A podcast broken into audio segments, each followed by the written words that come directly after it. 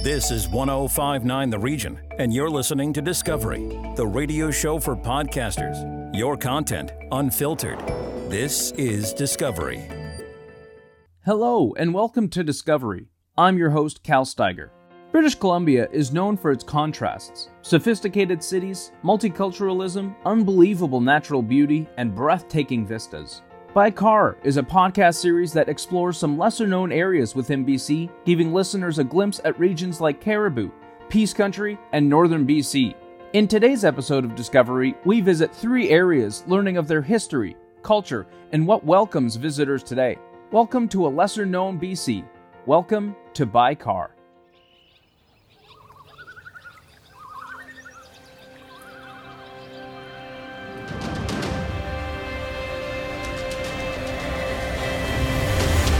British Columbia. It borders the mighty Pacific Ocean and features vast mountain ranges, flowing rivers, and impressive wildlife. But the true beauty of this immense province often shines when you embark off the beaten path. Among the regions to explore is British Columbia's central interior. Known as Cariboo Country, it's situated between the Cariboo Mountains and the Fraser River. From rolling hills to snow capped mountains to raging rivers and sandy desert, the Cariboo is a diverse landscape rich in natural elements and primed for adventure. Our journey starts at one of the five dealerships within the Caribou Auto Group and takes us to historical landmarks, awe inspiring scenery, and some of the most breathtaking places in BC accessible by car.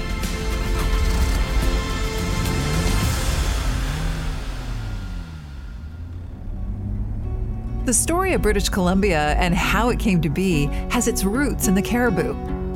Located 86.2 kilometers by car on Highway 26 from Caribou Fort and Quesnel is a place where time stands still. Barkerville was the center of the Great Cariboo Gold Rush, meaning a surge of immigrants flooded into the Cariboo in hopes of striking gold. It's a story of new beginnings, adventure, and all too often greed, discrimination, and murder. On the route from Quesnel to Barkerville, we enter the community of Bouchie Lake. Well known for its rainbow trout, Bouchie Lake is a 320 acre parcel of land that was purchased by William Boucher for just a dollar per acre. There are many roads in this area named after people involved in the formation of Bouchie Lake, and Walken Road is one of them. Its name honors William Boucher's father, Jean Baptiste Boucher, who is a voyager born of a Cree mother who worked for the Hudson's Bay Company. He was admired by local First Nations, who gave him the name Wakan, which may mean watchman in Cree, because one of his duties was that of a watchman.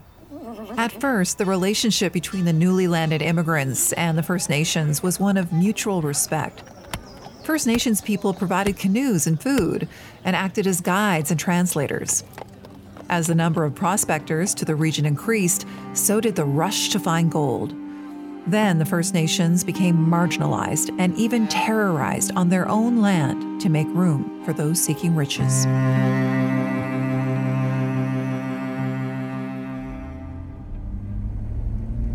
Now, further up the road is the community of Wingdam.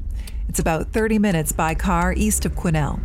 With a population only in the hundreds, it's a sleepy town, but that may soon change as one company looks to continue the history of gold mining 160 years after the first gold rush. If a new gold rush does come back to the Caribou, you can be sure it will be much more advanced than it was in the 1800s. Countless immigrants made the trek from Lillooet to Barkerville, so various communities sprang up along the way. There are still towns named for their distance from Lillooet. That's how 70 Mile House, 100 Mile House, and 150 Mile House got their names. The house is referring to a roadhouse where travelers could get lodging and food. Many made the trip by foot, and it would take weeks to arrive. At the time, Lillooet was known for camels. Yes, camels were the animal of choice when it came to traveling up the canyon with supplies. Considering that camels were used to move goods in other countries, it was thought they'd work just as well in BC. Local historian Richard Wright. It's not just another bizarre story. It's, it's like it tells us how how difficult it was that somebody would import camels from the Gobi Desert to San Francisco to Victoria to get supplies to the gold fields. Unfortunately, soon it was discovered that camels were not, in fact, well equipped to navigate the mountainous terrain and deep canyons of the interior. So rather than ship them back to the Gobi Desert in Central Asia, the miners simply let them go. As a result, British Columbia had wild camels roaming the interior until the last one was spotted in 1905. All of the communities along Highway 26 are connected to the gold rush in some way. Cottonwood, which is at the halfway mark from Quesnel to Barkerville, was one of the primary stops along the original Cariboo Wagon Road. The wagon road was developed in an effort to make traveling to and from the Cariboo goldfields easier. Before it was created, the first version of the Cariboo Road was known as the Mule Trail, an extremely hazardous cliffside path that was only wide enough for a single mule to pass. In order to lower supply costs and make transporting gold and workers safer, the construction of a $1.5 million highway began in 1861. This highway was revised three times over the next 25 years, serving as the main artery in and out of the gold fields and the communities that followed. The gold rush came to an end around 1867, but the rich deposits of gold found in the Barkerville region were worked by some until the mid 1930s. I love gold. Although gold was famously celebrated in the Austin Powers movie Goldmember, gold fever actually erupted in 1858 in Canada after the discovery by the governor of Vancouver Island, James Douglas. After the news spread, hundreds of ships filled with eager Americans, Europeans, South Americans, Australians, and Chinese traveled north across the Pacific Ocean in search of wealth and the promise of a new life. Gold is so valuable because of its properties. It's the densest of all metals and serves as a great conductor of both heat and electricity. It's also the most malleable of the elements and doesn't tarnish or corrode. Gold was the basis for the world's currency from 1870 until the First World War. It's been used as a medium of exchange because it's so highly valued and in pretty limited supply. The first known gold transaction dates back over 6,000 years. British prospector Billy Barker was the first miner to strike gold in Barkerville, which is how the town got its name and why it came to life seemingly overnight. Barkerville quickly became the largest North American city west of St. Louis and north of San Francisco. Traveling to Barkerville from the coast was not easy. Supplies of food were often exhausted before the trek was finished. Trading occurred regularly with the First Nations people along the way to help make sure that the team had food and supplies. But if it wasn't for the lack of energy and looming starvation, the prospectors' horses would understandably slow down from fatigue.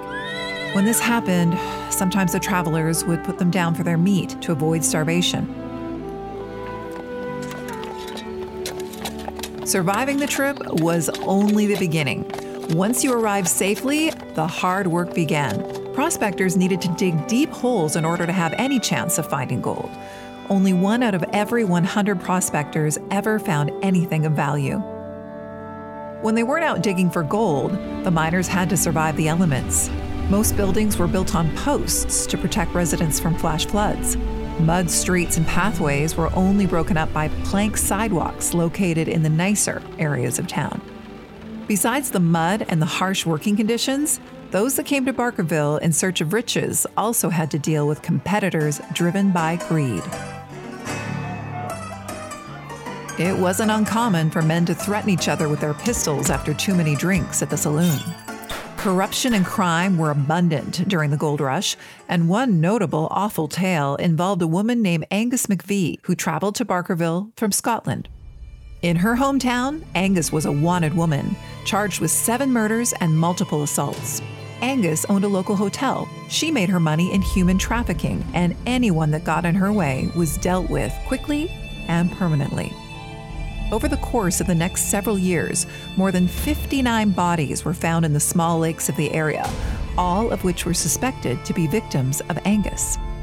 In 1885, Angus was charged with various crimes, including murder, and had been scheduled to go to trial. But before her trial began, Angus died of suicide to avoid being hanged. Treasure hunters are intrigued by the story of Angus McVie because it's said she buried much of her bounty in the nearby fields of Barkerville.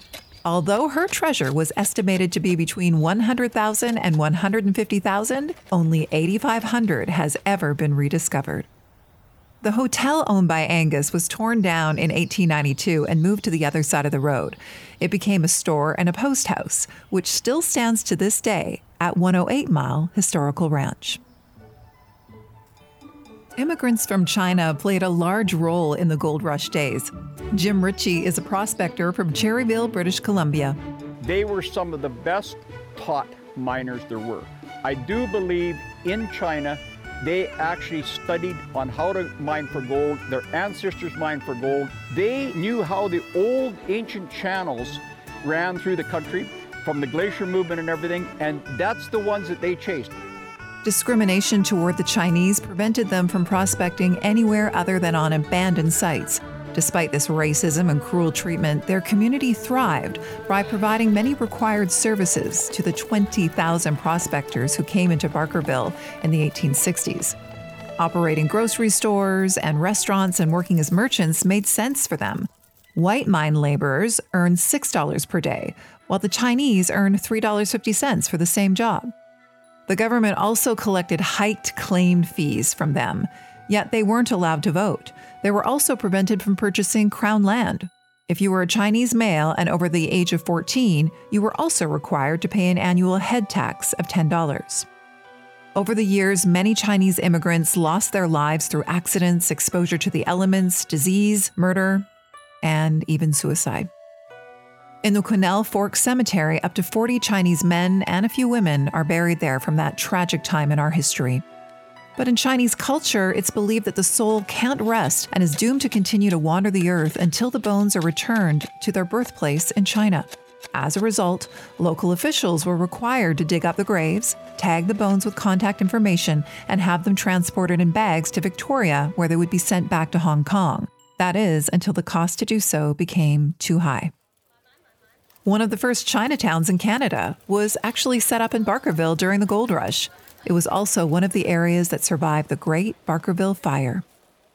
The fire broke out on September 16, 1868.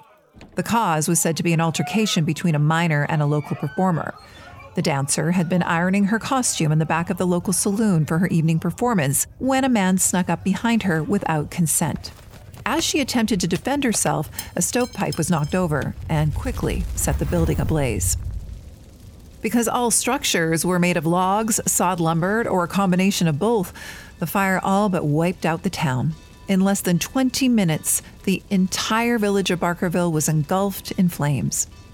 When it was over, 116 buildings had been destroyed at an estimated value of $700,000 or $13 million by today's standards. Despite the human toll, the Cariboo Gold Rush was very profitable for some. 1863 was considered to be the most profitable year with over $4 million in gold collected from local creeks and rivers and transported out of the Cariboo region. Today, there's talk of another gold rush forming in both Wingdam and Wells. Bonanza Ledge, an existing gold mine that overlooks the town of Wells, is hoping to dig for gold for the next 16 years. It confirms that this region is still rich in resources and that gold fever is alive and well. Although Barkerville is considered a ghost town today, you can still visit to see the more than 125 historical buildings and costumed actors play out what life was like during the great gold rush of the 1860s. Good day, folks. My name is William Barker, Billy Barker. Most people call me that. And this is Barkerville, the town that they say is named after me, but it's actually named after my mine. The mine is named after me, though. In the early uh, mining season of 1816, I made my way up here to Woodlands. Stuart Kalid is the production manager for Barkerville's historic town park. So if people are coming to Barkerville during the summertime, they're going to walk through our gates and they are going to see the history of the 1860s gold rush all the way up to the 1940s come to life before their very eyes. They have performers who are on the street doing scenes and tours, uh, talking about different aspects of people's lives, and there's live theater shows. Our shops are open. There are horse carriage rides. There are restaurants. There's a bakery. The Chinese food here is excellent and there's a lot of different cultural experiences for everyone of all ages to enjoy. And what about visiting in the winter? If you come here in the winter, things are very different. There's a lot of snow, it gets very cold. So all of our programming, our shops, and our restaurants, they shut down during that time. Uh, we take a little break. We start planning for the next year, but people can still come and go through our walk in gate, explore the town, check out the buildings. There's lots of snowshoeing, cross country skiing, snowmobiling. Our cottages are open for booking through the winter as well, so you can come and stay here and enjoy your winter's getaway in the peace and quiet of the Cariboo Mountains. The authenticity is absolutely important to what we do. We want people, when they come through those gates, to lose themselves in the history. And the best way to do that is to try and create a thick veil so that they actually feel like they've been lost back in time. So that means making sure that our accents are as authentic yet understandable as possible. The language that we are using is authentic to the time that we are portraying, and that the topic matters come very much from the time. But what we have found is that there are so many different things through history that are timeless, and we are always attempting to connect to the human condition both in the past and in the present.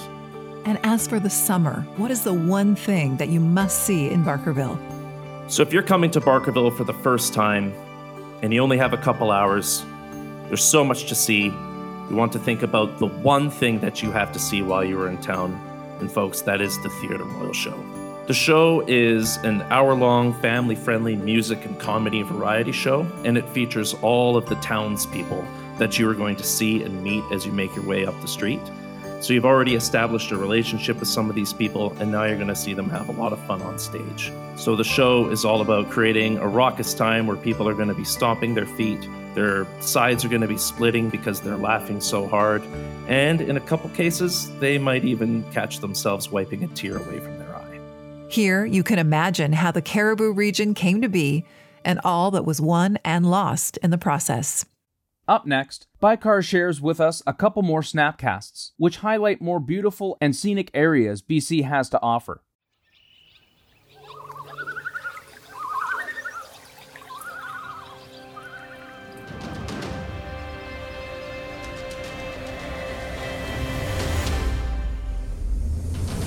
On this adventure by car, we get behind the wheel and embark on an odyssey through central and northern British Columbia, home to moose, grizzly and black bears, natural hot springs, ancient totems, legendary fishing, glaciers, the northern lights, First Nations culture, and fur trade history.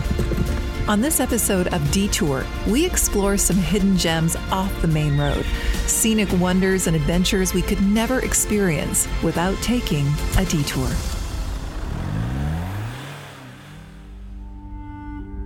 On this detour, we travel from Cariboo Country to Quesnel. 10 minutes west of the city along Baker Drive, we pull up to a 124 hectare parcel of land known as Pinnacles Provincial Park. Like most provincial parks, there's abundant flora and fauna to see. But here, it's the striking collection of hoodoos that attracts visitors. Hoodoos are pillars of weathered sandstone that jut out of the ground these hoodoos began their formation 12 million years ago when molten lava flowing over the Earth's surface cooled. The Ice Age followed, and when the ice mass receded, meltwater streams eroded the valley below Pinnacles Park. The hoodoos are formed from the effects of this natural erosion and weathering. Along the trail to the pinnacles, you'll see pieces of volcanic rock, remnants of ancient volcanic activity in this area. In fact, the nearby Nazko Cone volcano began erupting just over 300,000 years ago. Vivid bands of color surround each of the hoodoos, which are in constant state of change due to the ongoing forces of erosion.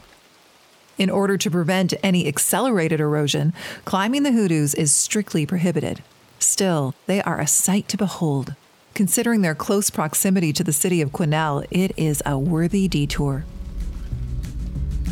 Our next detour takes us a couple of hours south of Quesnel.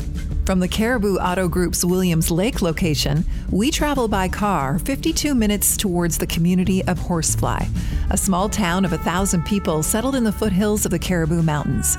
There we find Moffat Falls.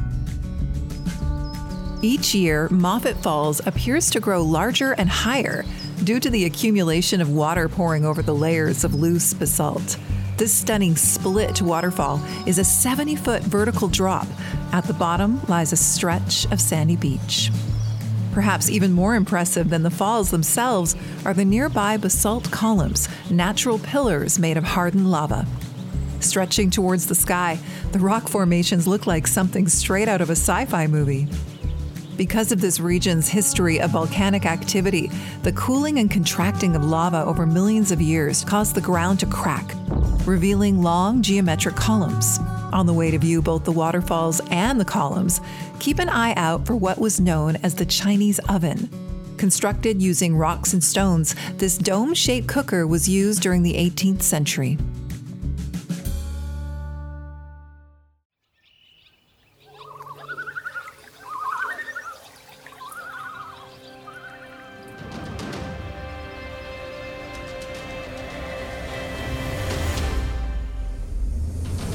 On this adventure by car, we take an odyssey through central and northern British Columbia, home to moose, grizzly and black bear, a natural hot springs, ancient totems, legendary fishing, glaciers, the northern lights, First Nations culture, and fur trade history. On this episode of Detour, we explore some hidden gems off the main road. Today's detour begins in Williams Lake, Jason Ryle, Executive Director for the Williams Lake and District Chamber of Commerce. When you come to Williams Lake, it's going to be almost impossible for you to ignore the fact that the lake is the heart of our community. If you wanted to visit Williams Lake and experience it in the various seasons, there's everything to do from downhill skiing at one of our nearby ski hills, which is uh, Mount Timothy, which is about uh, half an hour's drive away from the city of Williams Lake. And then there's another ski hill called Troll Resort, which is about an hour and a half away from Williams Lake. So downhill skiing, cross country skiing, snowshoeing is also a really popular activity and it's just growing leaps and bounds. Williams Lake and area, especially once you get a little bit away from the city, it's a bit of a mecca for people who enjoy trail activities. In the wintertime, that includes snowmobiles and uh, you know getting out into the Cariboo Mountains. Uh, it's a real hotbed for activities. There's also backcountry skiing that people can do. And then on top of that, if you don't mind traveling a little bit further away from Williams Lake, uh, at the east end of Quesnel Lake, there is a heli skiing operation. And then west of Williams Lake, towards Bella Coola, closer to Bella Coola, which is a six hour drive from Williams Lake, there's heli skiing operations there, which are world class facilities. And what about the spring? What kind of activities are available then? Springtime, Williams Lake is referred to as a mecca for mountain bikers and people who enjoy trail activities. Summertime is full of activities and festivals and events. Williams Lake plays home to the largest rugby festival in British Columbia during the Stampede or the Canada Day long weekend.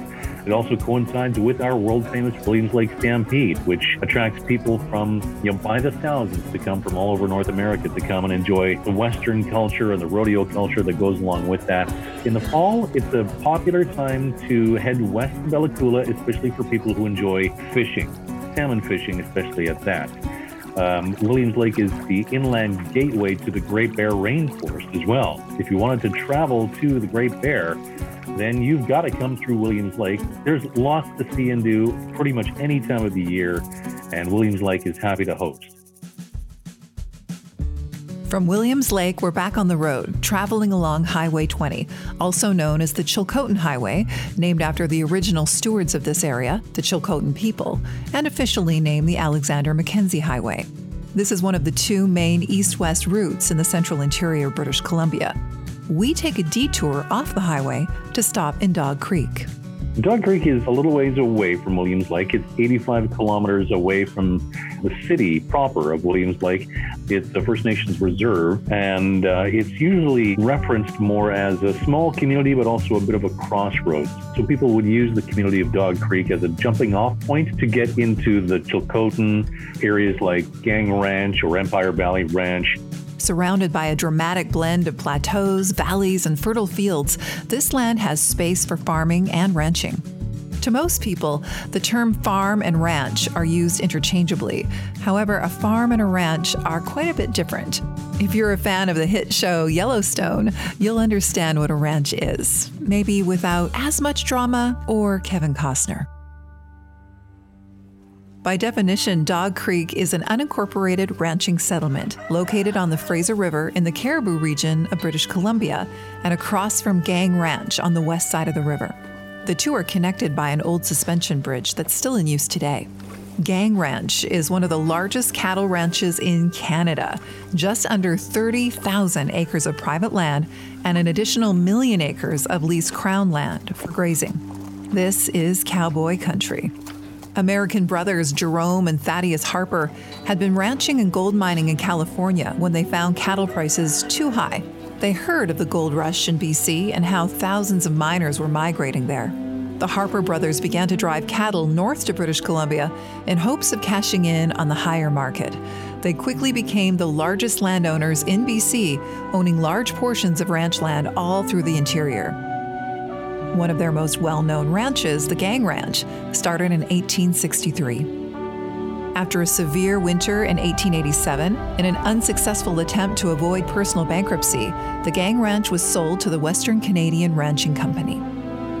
Access to the Gang Ranch is over a single lane steel suspension bridge that spans the Fraser River and is maintained by the provincial government. The ranch has changed hands several times over the years, once sold to a U.S. billionaire in 2004 for approximately $93 million.